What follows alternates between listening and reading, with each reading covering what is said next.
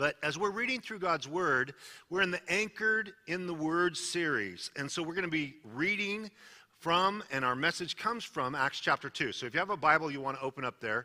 Our service team has Bibles. So if you don't have a Bible and you'd like to raise your hand and get a Bible, they'll get one to you.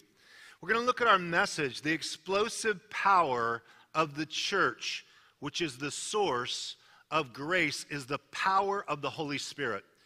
The Christian life is impossible to be lived without the empowering of the Spirit. You see, each one of us have become addicted to these crazy things, right? And you're always concerned with your power. As your phone gets older, I just got a new phone because as my phone got older, the battery wouldn't last as long, right? So I have a phobia. I don't know if you have this phobia. Because I travel a lot, being, stranded New York, 12 o'clock at night, I need Uber, and my phone's dead. Oh, snap, right? So I have the portable one that has 4 phone charges in it. So everywhere I go, I'm like totally plugged into power. Got to have power. And the reality is, though, no matter how capable this is, my office in a box, I can email, I text, phone, do whatever you want to do pics, do videos. Sometimes I do videos if I'm on location for Liberty Station. All of that is not possible, accessible, or can take place unless it has power. And the Christian life is that way as well. The Bible asks us actually to do impossible things. Does it not? Love God with all your heart. Oh, that sounds awesome. Love your neighbor as yourself. That sounds awesome. But do I really love God with all my heart? My heart is this idol factory. I'm constantly putting everything else in front of God. I know you guys don't have that problem because you're too spiritual, but I have that problem. Right? And then to love my neighbor as myself, you see, I take very good care of myself. When I'm hungry, I feed me. When I'm thirsty, I give me something to drink. When I'm cold, I wrap a blankie around me. Now, if you're hungry, thirsty, or cold, I'm like, whatever. Then the Lord goes on and says, now I want you to love and bless your enemies. Pray for God's blessing on your enemies. That friend that just stabbed you in the back and destroyed your life with all of your other friendships. It's like they did the scorched earth policy for your life. And now I'm going to pray, oh God, wonderful loving Father in heaven, pour out your blessings of demons and lightning and thunderstorms. But no. Praying for God to bless them. Because God knows supernaturally, I cannot continue to pray for God's goodness on a person's life and hate him at the same time. And I'm the one that's being set free, not that person. These things are supernatural. Because in the natural, I do not love God. I love myself. I don't love my neighbor. Forget them. And my enemy, I'm going to punch him in the face. That's me in the natural. As my wife so sweetly says, her big blue eyes and her beautiful blonde hair, she says, Rick is a total jerk without Jesus. It's always like a dagger in my heart because it's so true. She knew me before I came to Jesus. She knows me after Jesus. We saw a headline. I was telling her about the headline with this Johnny Depp, Amber Heard thing, which is just, whoa. My heart's broken for them. They need Jesus really bad. And I was saying this Amber Heard has really, attacked or sinking Johnny's ship. And we're just like tit for tat, over dinner, just having fun. And she looked at me and she said, any wife can totally destroy their husband with what they know. And I said, oh, you are so right. Are we doing good? I say all that to say I am a man from the top of my head to the tip of my toes, and the Christian life is inaccessible to me without supernatural power. I have no ability to do any of those things I just talked about without supernatural power. Just like my phone, when it is dead, I might as well use it as a paperweight because it's worthless, right? The story of the book of Acts is about people that are weak and helpless just like you and me.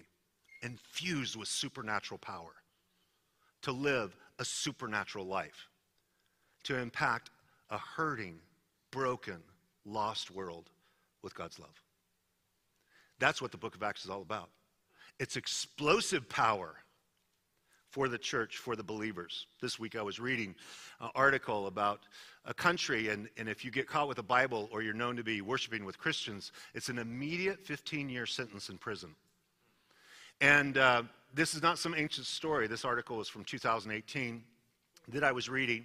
And in this country, the story was following these Christians, about 4 or 5 of them, to have church on Sunday. They show up at the riverbank like they're going to go fishing, like they're professional fishermen. They bring all their fishing gear. They go to the riverbank. They have a little rowboat. They throw it in there, and then they row to the middle of the river under pretense of fishing, because if they're caught, you go to prison for 15 years, and many people die in prison because the conditions are so bad. And so they go out there, and then they pull out of this duffel bag that's buried in the bottom of their gear this dog-eared, worn-out Bible that's water-stained from the kind of abuse it has to go through hiding it, and having church service in a boat, in a river. And so they quietly have worship and a church service with this Bible. This is the country of North Korea. Now, in this story, when they're out there having their little church service, because not every Christian gets a Bible. They have one Bible for the whole group. And so this person starts rowing his boat out to them, and they panic because they're sure that's the police. The police are coming. They've heard that they're Christians. And the person had heard they're a Christian, but as he came out, he approached the boat, and he told them, "I'm a Christian too, and I'm bringing you a new Bible." And they were just radiant. They received his new Bible, and he took the old tattered one, and they continue. That's how they have to meet on Sunday mornings. Never take for granted what we enjoy here. And then that man went back to his hotel room where he was staying, because he is a smuggler for God.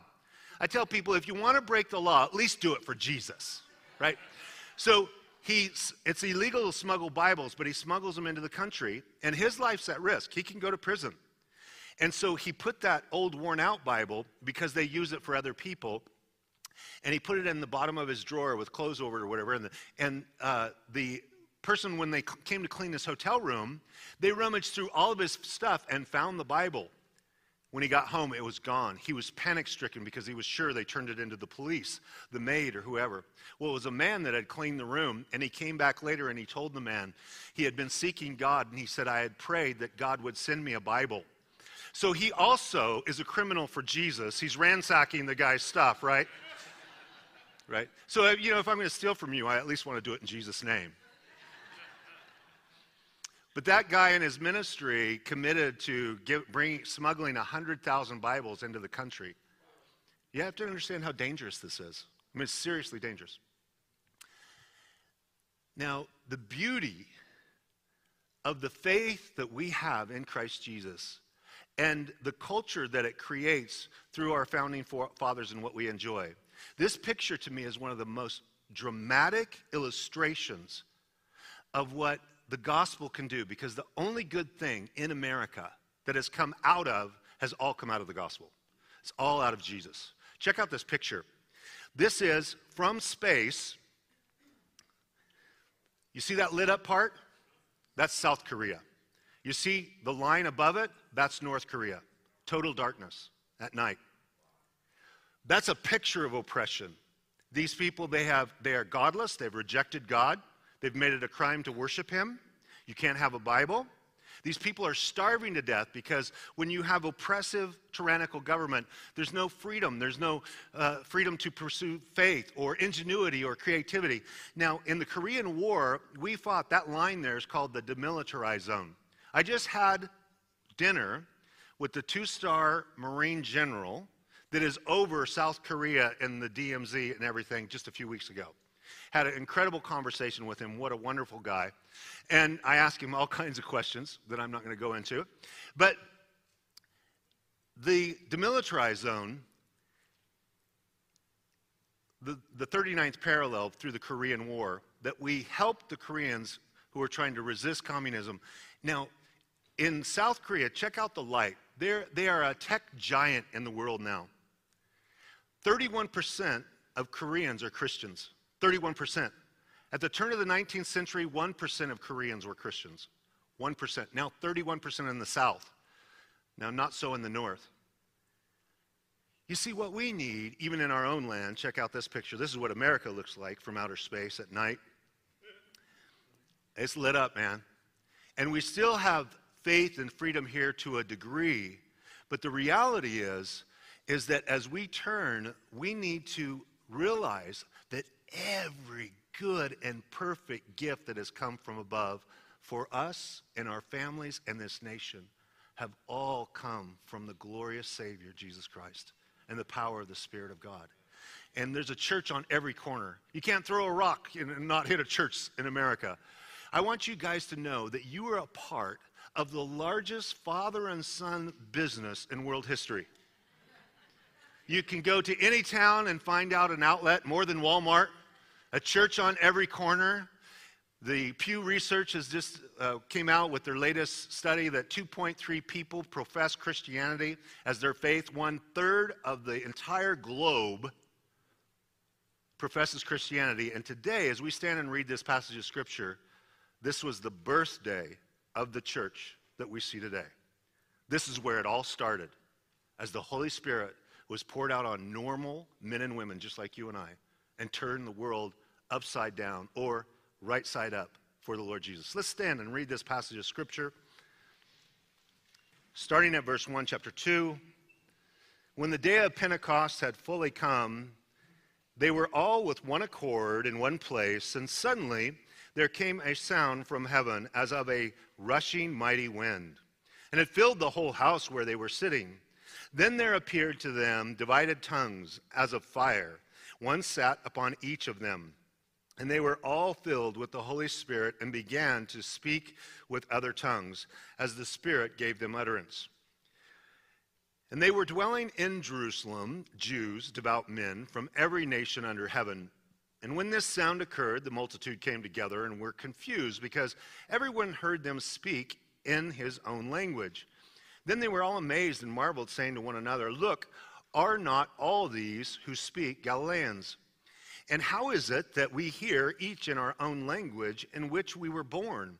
Parthians and Medes and Elamites, those dwelling in Mesopotamia, Judea, Cappadocia, Pontus, Asia, Phrygia, and Pamphylia, Egypt and parts of Libya adjoining Cyrene, visitors from Rome, both Jews and proselytes, Cretans and Arabs." Notice this. We hear them speaking in our own tongues the wonderful works of God. So they were all amazed and perplexed, saying to one another, "Whatever could this mean?" Others mocking said, "They are full of new wine. They're drunk at church at 9 a.m. Let's pray. Father, thank you for your word. Thank you for your Spirit. We ask now that you would open our hearts and our minds that we might receive all that you have for us, in a very unique, special way for each individual here. Lord, we pray for those families that are just devastated in Texas right now with grief and loss. Lord, your word says you are the Father of mercies and the God of all comfort. And we pray, Lord, and beseech you in heaven that you would bring your mercy and your comfort to these families and their hearts. Pray that you be with Pastor Rob as he preaches in Michigan. Keep him safe as he travels, that he might come home safely. And we pray that you would strengthen us from your word, nourish us, and open our eyes. In Jesus' name, amen. You may be seated. When the day of Pentecost had fully come, that's 50 days after Passover. And we realize as we look at the Scriptures, Jesus fulfilled Passover. He's the Lamb of God that takes away the sins of the world. And he also wanted to fulfill Pentecost, which is the Feast of First Fruits or Feast of Weeks. And as they bring the harvest, the first harvest, it's a picture of the church that 3,000 souls are going to believe and follow the Lord, and the church is born. It's the church's birthday on that Pentecost Sunday. And so as this unfolds for us, we realize that God brings supernatural things to bear at a very unique point to accomplish the birth of the church. Just like he did at the cross, he brought all of these things together for Jesus to be crucified, buried, and rise from the dead for the sins of the world. And now in this case, he's bringing everybody together to pour out his Spirit so that the church can be born and travel around the globe. Here, we're a long ways from Jerusalem, you guys. And the church started in Jerusalem. And yet God's work for 2,000 years just continues on. It's supernatural. It's amazing, really, honestly. And here we're reading this book and this story, and it's as relevant today as it was back then. Now, these are the three phenomenon that come together. First, there's the sound of a mighty rushing wind that gets everybody's attention. And then they're probably in the temple courts because that's the only area that's large enough for thousands of people. So the mighty rushing wind comes, and then the 120 disciples, there's a tongue of fire that supernaturally is above each one of their heads. And then they are all praising God in the language of all the people from the Mediterranean. We just listed about 10, 11, 12 countries from everywhere, from Cyrene, from Libya, and everybody comes with a different language, a different dialect. You know, as you travel the country in America, it's really fun to hear all the different accents, isn't it? I mean, if you go to, excuse me, Boston, it's like, you know, hey, you want a cup of coffee or a quarter? You go to Wisconsin and have some cheese. You can go to upstate Minnesota, oofta, you betcha. You go to Texas and you got the southern drawl. Wherever you go, we're speaking the same language. Sometimes the phraseology you're not real sure about, what's that mean? And my dad, his parents are from Oklahoma, so they have all these pithy little sayings that Oklahomans say, and it's like he's got them, just hundreds of them. And this neck of the woods, now this is so specific that these people, and what they know about the people speaking is they're Galileans. Now there's something distinct about the Galileans. Maybe it's the way they dress, but we know it's specifically the way they speak. Their tone, their language, because Peter is outed on the night that he betrays Jesus three times, or denies the Lord three times, because they said, your speech betrays you, you're a Galilean. They must have had, they were kind of that backwoods southern hillbilly types, and that was who Jesus made up of his band of disciples. And, you know, he didn't choose them from the colleges of Jerusalem. He just picked some hard-working fishermen. And they had a distinct language. And so just imagine you came here today for church and you're here, but let's say you're a visitor. You're a visitor from some rural village in the mountains of France, and they have a very distinct dialect that is French, but with a specific tone and accent. And you've visited America for the first time. You're here on a tour for a month with a cousin that speaks English. You don't speak a word of English. And she wants you to come to her church, so she brings you along. Now, thus far, she understands nothing because she doesn't speak English. She speaks French. And then this sound of a mighty rushing wind and these tongues of fire, and then somebody across the room begins to praise God in the exact dialect from your village in France. And you're blown away. They're worshiping God, and you're looking at them. And because they look like a surfer dude from Malibu, you know they didn't grow up in your village, right? But the Holy Spirit gave them this language that is so specific to you, it just crushes your heart. You're like, how do these people, how do they know? They're all Galileans. They don't speak my language. So it's a supernatural event that has them all just puzzled. And God is using this to bring them all to Jesus and to fill them with the power of the Spirit.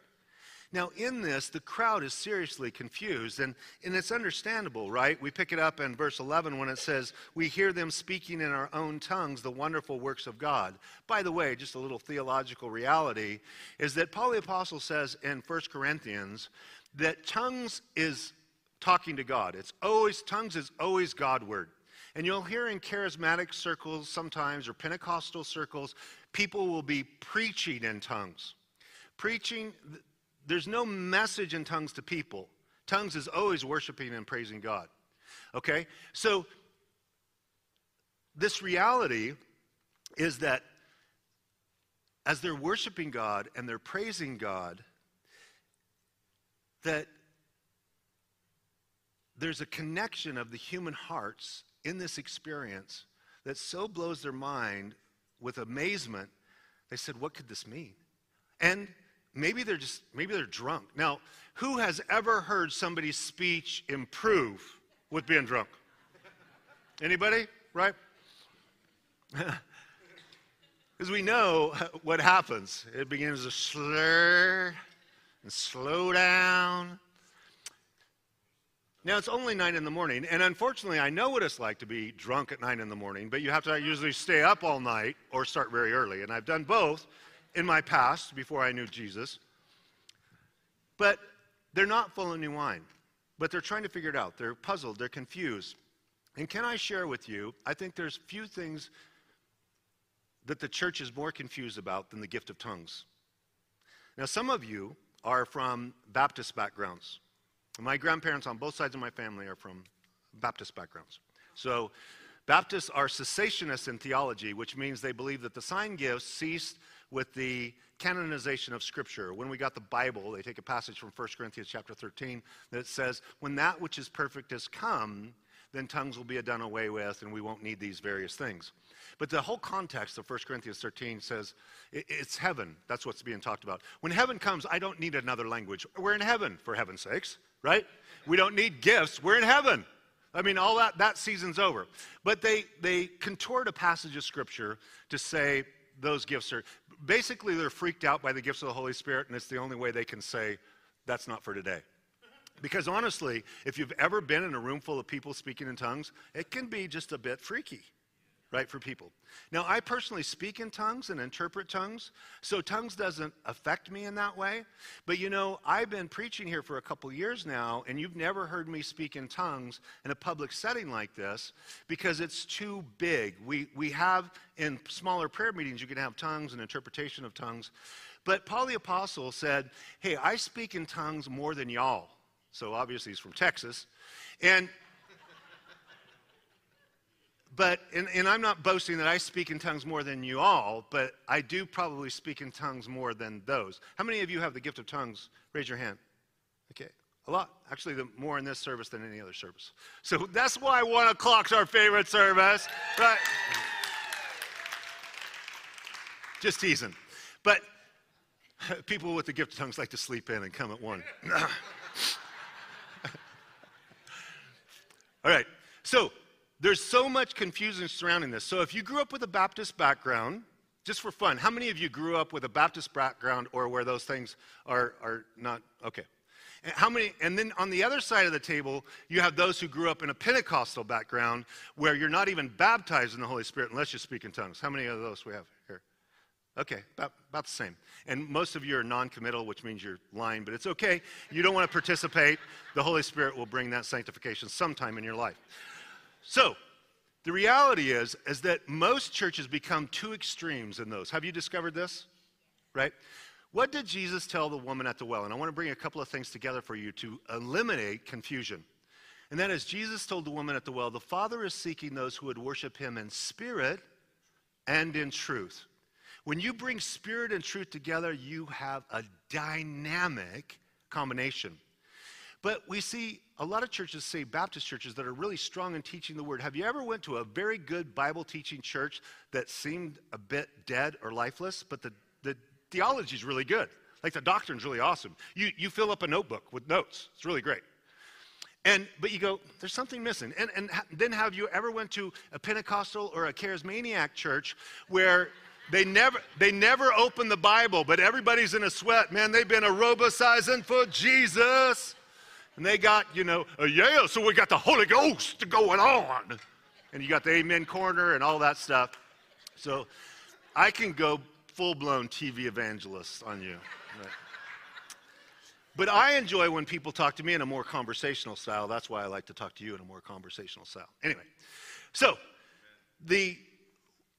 if you went to the one, now I want to have a little adage for you that will really help you. Because some of you have been confused. We've had a lot of people come from different churches over the last couple of years, and you're coming from different backgrounds, okay?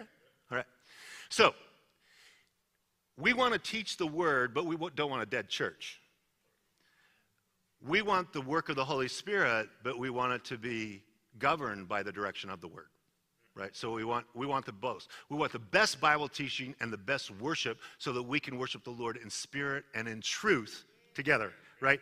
So this is a little adage. I just want to share this adage with you. It's very important for you because some of you have been a little frustrated with God speak, quite honestly. Some of you are Baptists, and you've noticed some of those charismatics have been raising their hands. And you're really troubled by that. Now, and then we have some Pentecostals that are coming here, and we're so subdued, you guys. The Pentecostals are like, they're dead Baptists. They got no life, right? So it's the two extremes. I want to share with you. All word and no spirit, you dry up. All spirit and no word, you blow up. The word and the spirit, you grow up. So we want to grow up. Amen? Right. Okay. So as Peter is going to explain this, he's going to take them back, because nothing should happen in church that the preacher can't say, what you're seeing right now in church is what he says, in this case, the prophet Joel spoke about. Meaning that we have a biblical premise for whatever we're doing in church, whether it's worshiping or teaching the word, loving one another, whatever. So Peter begins to explain in verse 14. But Peter, standing up with the 11, raised his voice and said to them, Men of Judea and all who dwell in Jerusalem, let this be known to you, and heed my words, for these are not drunk, as you suppose, since it is only the 3rd hour of the day, or 9 in the morning. But this is what was spoken by the prophet Joel. So there's actually a prophecy about this day that has been written hundreds of years before. In verse 17, and it shall come to pass in the last days, says God, that I will pour out my spirit on all flesh. Your sons and your daughters shall prophesy, your young men shall see visions, your old men shall dream dreams. And on my men servant and on my maid servants I will pour out my spirit in those days, and they shall prophesy. He says, I'm going to pour out my spirit on men servants and maid servants, girls and guys, young and old, sons and daughters. And isn't that what we want? I want the power of the Holy Spirit to live the Christian life. I want the power of the Holy Spirit to help me love God, love my neighbor, and love my enemy. I need supernatural power. So I'm thankful for this power. But along with that comes supernatural dreams and prophecy and even a prayer language to worship God, which is the gift of tongues. I sincerely believe, you know, I want you to, once again, describe a little something to you you may not be aware of. What's the difference between a Pentecostal and a charismatic? A charismatic believe all the gifts of the Spirit are for today, but not everybody gets every gift. Basically, at the end of 1 Corinthians chapter 12, he says, do all have gifts of healing? It's a rhetorical question. The answer is no. Do all speak in tongues? The answer is no. And so you don't get every gift. Now, if you're a Pentecostal, the definition of Pentecostalism is you are not baptized in the Holy Spirit unless you speak with tongues, okay? And they believe that everybody should be, if you're born again and Spirit-filled, you should be able to speak in tongues. That's why there's so much emphasis on it. So I had an assistant pastor for 23 years, but before he came and joined me, for 12 years he was in a Pentecostal church. He could never become a member of that church because he did not have the gift of tongues, and he was not willing to fake it. He had other gifts and was very underappreciated from my perspective. When he came out and hung out with me, I wanted him to be my right-hand man because all of his other gifts were beautiful. Because we are a charismatic church. We believe all the gifts are for today, but that you don't have all the gifts. We just had people raise their hand about those who have the gift of tongues. Well, there's a lot of you that don't. Well, there's 19 different gifts that are described in the Scriptures, and some believe that's not an exhaustive list, but it's the list we have. Okay, you have 19 gifts to choose from, and tongues is actually one of the least of the gifts, because do you know all other 18 gifts, when I use that gift, it's for someone else? Only the gift of tongues, when you use it, is for yourself. It builds you up personally and spiritually. Only when you have the gift of interpretation of tongues are other people built up and blessed. So that's a lot from God's Word, especially. I'm just so thankful. Some of you are freaked out right now that you're actually sitting in a church that believes in the gifts of the Spirit and you didn't know it. So you're in a safe space. You're okay, right? Don't run for the door, because let me tell you, already some of the things I've said have offended half the room. So stick with me. Maybe we'll get the other half offended too. Okay. Another theological point when it comes to last days studies is that how long, it says in the prophet Joel, in verse 17, it shall come to pass in the last days. Any prophecy buffs like myself know the last days stands for the time before Jesus comes, right? But the last days, according to the prophet Joel, he goes all the way through the anointing, the outpouring of the Holy Spirit. How long is that going to last? And then he takes us to verse 19 through 21. I will show wonders in heaven above, signs in the earth beneath, blood and fire and vapor of smoke. The sun shall be turned into darkness, the moon into blood, before the coming of the great and awesome day of the Lord. It shall come to pass that whoever calls on the name of the Lord shall be saved. So then he describes that the outpouring of the Holy Spirit is for the church all the way to the great tribulation period of time. That means it is there for us all the way until Jesus comes again. The last days are from the birth of the church 2,000 years ago till Jesus comes again. We're living in the last days, you can confidently say, because 2,000 years ago, the prophet Joel said they were living in the last days as well. So having said that, Peter now turns, and now he wants to talk to them directly. He's explained the phenomenon. He's like a good preacher. He's went and found a passage of Scripture that explains what's going on, and he's taught it to them. And then he says in verse 22, Men of Israel, hear these words, Jesus of Nazareth, a man attested by God to you by miracles, wonders, signs, which God did through him in your midst, as you yourselves also know, him being delivered by the determined purpose and foreknowledge of God, you have taken by lawless hands, have crucified and put to death, whom God raised up, having loosed the pains of death, because it was not possible that he should be held by it. Now Peter says, everything that you're seeing, apply it to your own life. You see, it's only been 50 days since Jesus was crucified, buried, and rose from the dead. And it is the social media mania going on about the one that they thought was the Messiah who was crucified, and now he's rumored to be raised from the dead. Now, Jesus has appeared for 40 days. He keeps appearing to his disciples off and on for 40 days, popping into rooms, out of rooms, into rooms. He's eating with them. He's hanging out with them. And he does that. And as a matter of fact, Paul the Apostle tells us that he appeared to 500 believers at one time. Now, you imagine 500 people seeing the risen Christ. Do you think that's a rumor going on? Or at least the truth is going on. But the news would be everywhere. Absolutely. I mean, it's the headline. And so he tells them, he said, you know, this Jesus who did signs and wonders and all of those things, he said, he is the one that your hands have crucified. You crucified him. You said crucify him and set Barabbas free. His blood is on your hands, he's telling the people. And you go, wow, I'm thankful I wasn't there because his blood's not on my hands. Isn't it? What took Jesus to the cross? My sin took Jesus to the cross. Your sin took Jesus to the cross. The sins of my thoughts, the sins of my attitude, the sins of my actions, the sins of my heart, the sins of my lifestyle. Jesus was hung naked and brutally spiked to a cross for my sins. I sent Jesus to the cross. You sent Jesus to the cross. His blood is not only on our hands, that it is our life, that he is that great substitute, but vicariously or as a substitution, the beauty of that on the flip side is when I embrace by faith his death, burial, and resurrection as the only means of salvation, now I stand before Jesus. And you sit here today, if you love Jesus, you sit here 100% forgiven and righteous in the sight of God. You say, no, you don't know the kind of week I had. It doesn't matter. Do you love Jesus? Yes, I love Jesus. Positionally, so there's positional righteousness, then there's practical righteousness. But you always start at the finish line. Isn't that the cool thing about the Christian life? You know, in a race, you start and you have to run all the way to the finish line. As a Christian, I start at the finish line, and I'm just starting to go, I win. Isn't that great? I love to start at the finish line. We win.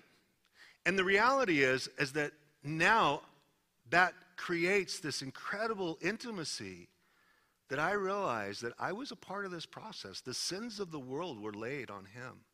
And he died for all of our sins, past, present, and future sins for the entire world.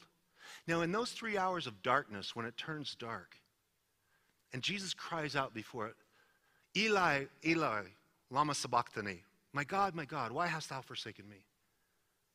In that moment, just think about, don't dwell there long, But when you sinned and failed and the guilt and shame you feel in your own soul, imagine wave after wave of the guilt and shame of all humanity being poured over you. You only have to wrestle with your own guilt and shame. Imagine the weight and the sin and the shame and all those things that in that moment as Jesus, the scriptures tell us it even goes further. Not only did he die for our sins, but Paul the Apostle says in 2 Corinthians chapter 5, he said, he who knew no sin became sin for us.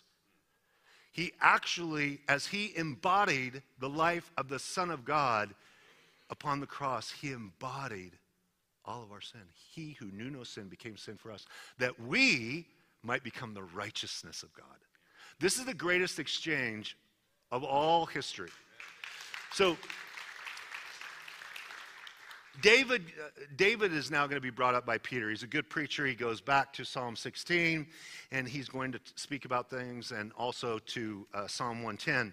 But for the sake of our time, to kind of bring it home, now we see the people's response. Because Peter's laid it out. This is what God's Spirit is doing. This is the birthday of the church. You have an opportunity to believe. You've been a part. You're responsible. And anybody that has sinned and fallen short of the glory of God was a part in the crucifixion of Jesus because he went there for that purpose and that reason. So it says the crowd believes in verse 37. Now when they heard this, they were cut to the heart and said to Peter and the rest of the apostles, men and brethren, what shall we do?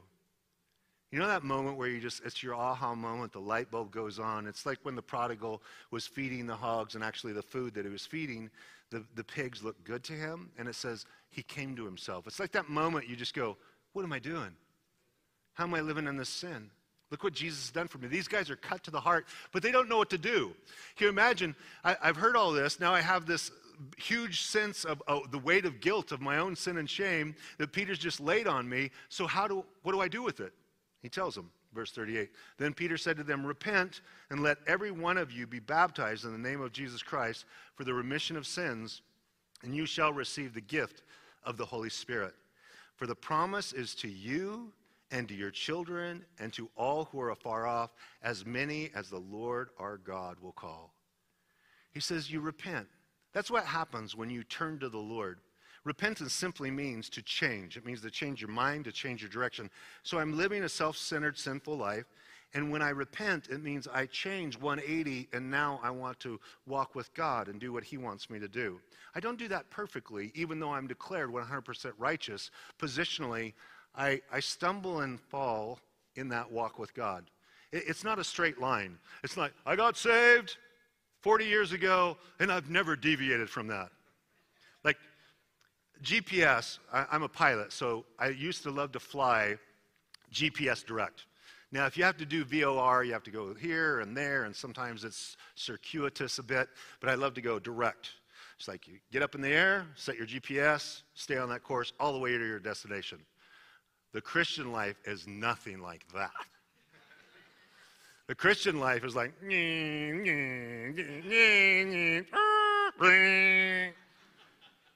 right? It's like all over the place, especially, I mean, those early years, the first 3 years. If people would have told other people that I was a Christian, others would have said, no, you're lying to our face. Because I was such a mess for the first 3 years, right? It's called sanctification. God cleans you up. So he radically saves you. You start walking with Jesus. You get the honeymoon phase, and then you go through some trials and tribulation. Then I went back to the bar with my friends, and then I got high with my friends, and then they said, you're a bummer. We don't want to hang out with you anymore because you used to be a fun drunk and a fun stoner, but now all you do is bemoan your life with Jesus, that you're in sin while you're drunk and stoned.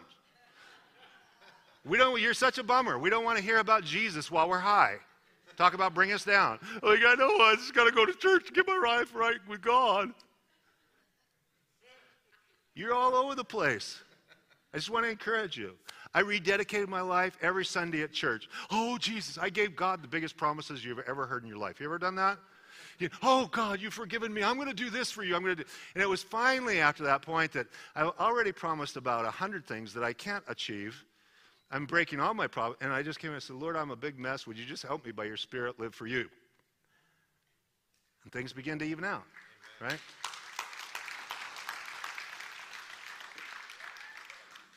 And it's important to know the journey, because I find a lot of mature Christians that are a long ways down the road in sanctification somehow have a bad memory and have forgotten where they were when they were young Christians. And all of a sudden, they're taking to task these young Christians that are just kind of stumbling along, trying to find their way. I tell people, just be really gracious to them for the first 5 years. They're a mess. Be gracious to them. Now, these people are going to repent. They're going to get baptized. And then the promise of the Spirit is for them and their children and those who are far off. This promise of the Spirit of God from the day of Pentecost till Jesus takes us home is here for us. And we can plug into this power, and we can enjoy this power, and we can soak up this power and this intimacy with Jesus. And he's going to use us. You know, Jesus, when he spoke to the crowd in John chapter 7, he said, you know, when you believe in me, rivers of living water are going to flow from your innermost being. No, wait a second. How come they're flowing from me? I need them. No, you see, He pours his Spirit into you so that you're a channel and a vessel so that it can go out then to others. The Christian life is not a container, it's a conduit. And so the more joy that I have as I'm filled up with the Lord and his work and I share it with others, it amplifies the level of joy in my life. So that dynamic, once you've discovered it, you actually become, there's good things to be addicted to. As a matter of fact, the word addicted is used to the ministry of the saints. Once you get addicted to serving God and his people, you're hooked for life. Like, I've been mainlining ministry for years now, right? It literally in the Greek is addicted. You become addicted to the ministry of the saints in the passage of Scripture in Corinthians. And that there's a flow of living waters that is coming to you and through you, where life, the people around you, you may be the only Bible people ever read.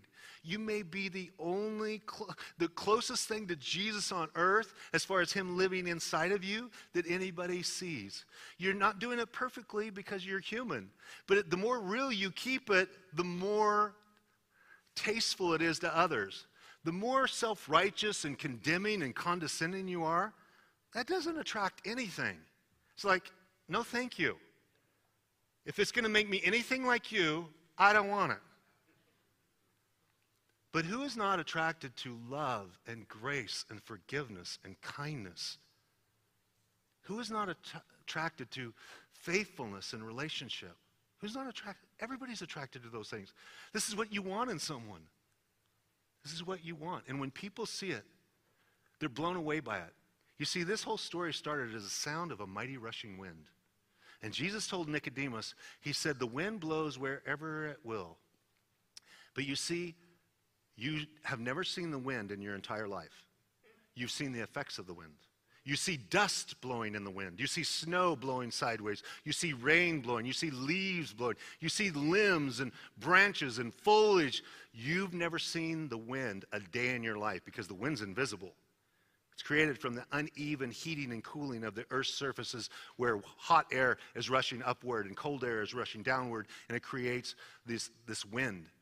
And what Jesus is telling Nicodemus, a guy that was looking for the power of the Holy Spirit in his own life, and Jesus said, you must be born again to have this work of the Spirit in your life.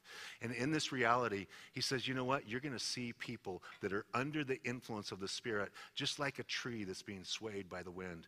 You go, man, I don't know what you got going on, but whatever you got, I need some of that, right? And I worked in construction, which was a great place to witness, because construction workers, I don't know what happens to them, but when they enter the game, their vocabulary is reduced to one word. It's the F word. And that F word they call the hammer and the wall and their coworker and everything else. And you're like, wow, what a limited vocabulary I've just stepped into. I feel like all of a sudden like I'm a genius. I got 10 words, right?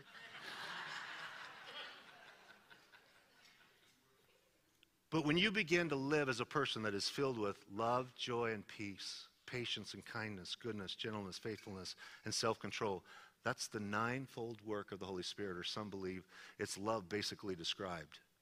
Who doesn't want love, joy, and peace?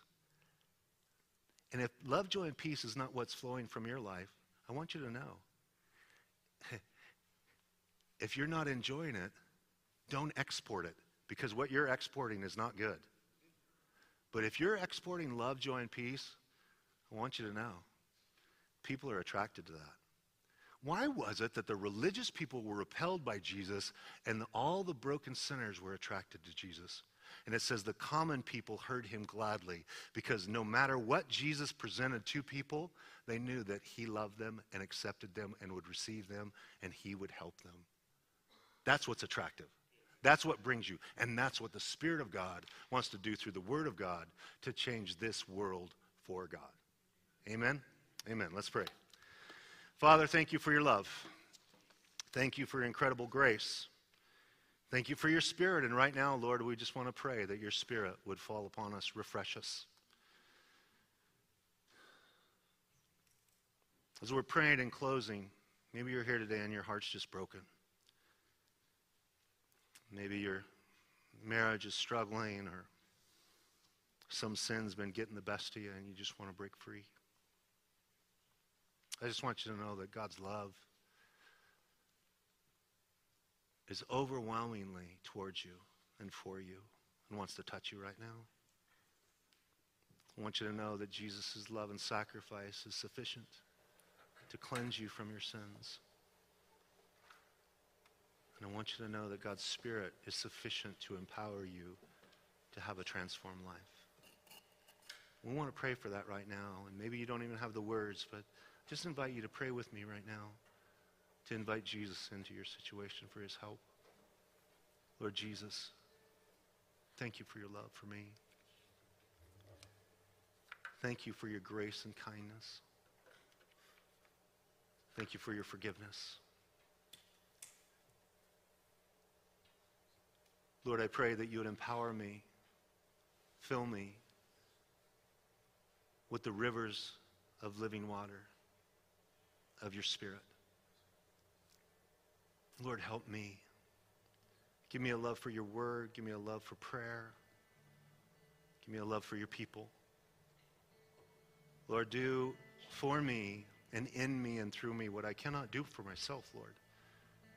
I just confess my own brokenness, my own weakness, my own failure. And thank you that you see it all. And you wash, and you cleanse, and you accept, and you receive. Thank you, Jesus, that you will never leave me, and you will never forsake me. I can't thank you enough, Jesus. We worship you and praise you, and pray that your Spirit would carry us through as we walk with you this week. We ask it in Jesus' name. Amen. Let's stand together.